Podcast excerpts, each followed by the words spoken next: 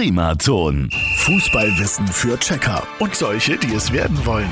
Präsentiert von Haustüren und Fensterschuler in Ebenhausen. Haustüren so individuell wie du.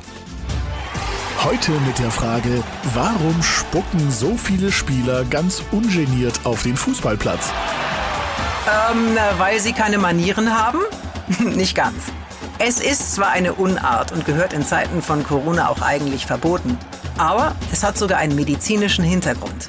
Beim Rennen erhitzt sich der Körper und muss schnell abgekühlt werden. Beim Schnaufen trocknet die Mundschleimhaut aus und der Körper produziert Speichel. Und schon wird fleißig gespuckt. Übrigens, mit der Nase ist es ähnlich. Aber da die meisten Spieler Sporthosen ohne Taschen anhaben und auch kein Herrenhandtäschchen dabei haben, haben sie zum Schneuzen kein Taschentuch griffbereit. Sie geben zwar Tempo, haben aber keins dabei. Deswegen diese etwas unmanierliche Sitte. Aber unter uns, eigentlich sind alle nett und auch sehr gut erzogen. Und morgen gehen wir an die Taktiktafel. Fußballwissen für Checker und solche, die es werden wollen. Präsentiert von Haustüren und Fensterschuler in Ebenhausen. Haustüren so individuell wie du. Primaton.